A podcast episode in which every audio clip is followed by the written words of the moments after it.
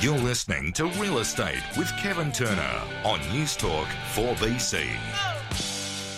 Uh, hearing there about the Bell uh, down in uh, Woody Point. If you go to the Bell, make sure you, uh, if you like pork, try one of their pork knuckles. I got to tell you, absolutely sensational. I tried one the other day. It was really good. Great spot there, old Bell.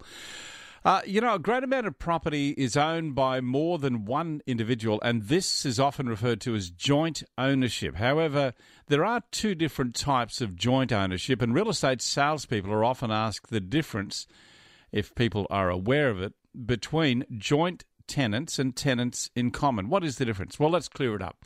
Kaylee Whitaker is from My Property Protect, and she joins us. G'day, Kaylee. Good morning and Happy New Year. Good morning, Kevin. Happy New Year to, to you as well. Thank you very much. So, what is the difference between the two, joint tenants and tenants in common? Yeah, so essentially, with your joint tenancy option, um, obviously you've got to have more than one party, so you've got to have at least two or more. Um, when you're a joint tenant, it means that you're owning the property in equal shares, so you have to own it equally. You can't have one person owning a smaller portion than the other. Um, a key feature of this structure is the right of survivorship. So essentially, this provides that on the death of either party, that tenant's share passes automatically to the other person, regardless of what is written into their will. Oh, okay. Um, oh, regardless yeah. of that overrides the will. Definitely, yeah. Oh, okay. Mm. Um, yeah, okay. Well, I guess that raises a couple of other questions. Just you mentioned there are two people. Can it be more than two? That's correct. So you may have you may have three or four people mm. on the title owning owning equally as joint tenants. Okay, it's and that's if so they don't have to define the different. Well, they don't. You wouldn't have to define it if everyone has an equal share. That's correct. Is that the, is that the difference uh, essentially between joint tenants and tenants in common? Yeah, so tenants in common, they can still own equal shares, but they can also own different proportions. So one might own 20% and 80%, then you might have three parties to the equation, two own 25%, the other 50%. Um, but with them, the will is important because essentially once one party does pass away, their share will go to whoever's dictated in their will. Oh, um, okay. Okay, so the most common one would be joint tenants, I would imagine. Yeah, especially for those married couples or people yeah. in fact a relationship. Mm. Uh, if if you purchased a property as joint tenants and then at some stage you wanted to change that to tenants in common, is that deemed to be another transaction? Yeah, it is. So, um, yeah. If it, so stamp duty would apply? That's correct. Oh, okay. Yeah, and so it is cost expense. So we always do, you know, advise clients, you know, to be aware up front um, of what mm. structure you're entering into. Mm. Uh, when when you do a contract on a property in Queensland, and um, you, you need to be specific about who's going to go on the title, because if you if you do change that after you make the contract and then you change the name, uh, like if you're buying it at a different entity, that's also deemed to be a, a, another transaction that can, incur stamp duty. Is that correct? Exactly right. So if you enter into a contract today with maybe just one buyer and you want to add a second buyer to that contract, um, yeah, you could in, incur double transfer duty.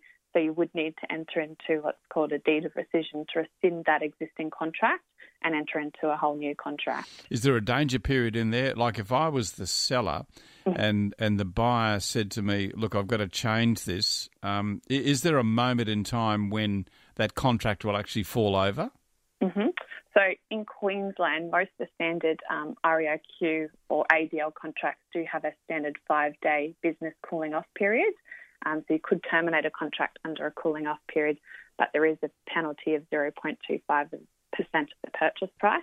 However, the other option is you may have the contract subject to finance, um, and perhaps the bank said, you know, we can't give you finance, just one person. You need you need that second party, so you may have to terminate the contract. Yeah, that, that's you can. T- but but I'm I'm talking here about wanting to change the contract. Um, before settlement. In other words, um, say for instance, uh, uh my name was on it, uh, and my wife's name um, as an example. Then we wanted to put one of the kids onto it after we'd actually taken that. So would I have to rescind that original contract? That's correct. Yeah, you can only rescind it or terminate it to add that second person. You can always add it, but the risk is you're you're potentially up for, uh, for double sort of- yeah. more stamp duty. So, in, in rescinding it, the point I'm, I'm trying to get to here is: uh, is there a point in time when the contract can actually fail, even though it is deemed to be uh, an executable contract? Is there a point in time when, because I'm rescinding it, I've got to enter into another one?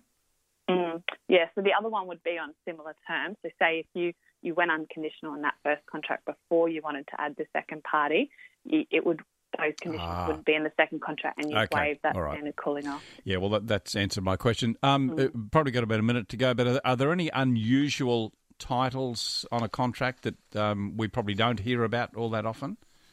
Yeah, so I suppose the other ways you also own the property is um, sometimes you'll, you'll own it as trustee, so a trust purchases Oh, the property. That's Um, t- typically a self-managed superannuation fund.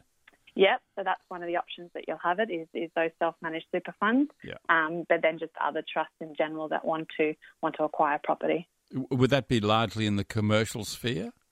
Yeah, commercial, but you do also see it a little bit in the residential space as well.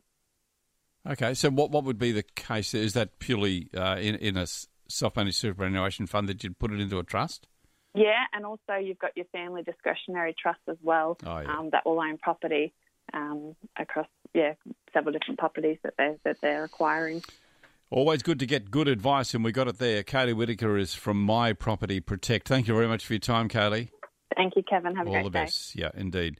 Uh, we're going to help uh, first home buyers uh, up next in the break. If um, if you're thinking about getting into property, just how much planning do you have to go, and how do you go about it? Who do you talk to? Well, there is a podcast that's been created specifically for you. I'm going to tell you about it. It's called Your First Home Buyer Guide.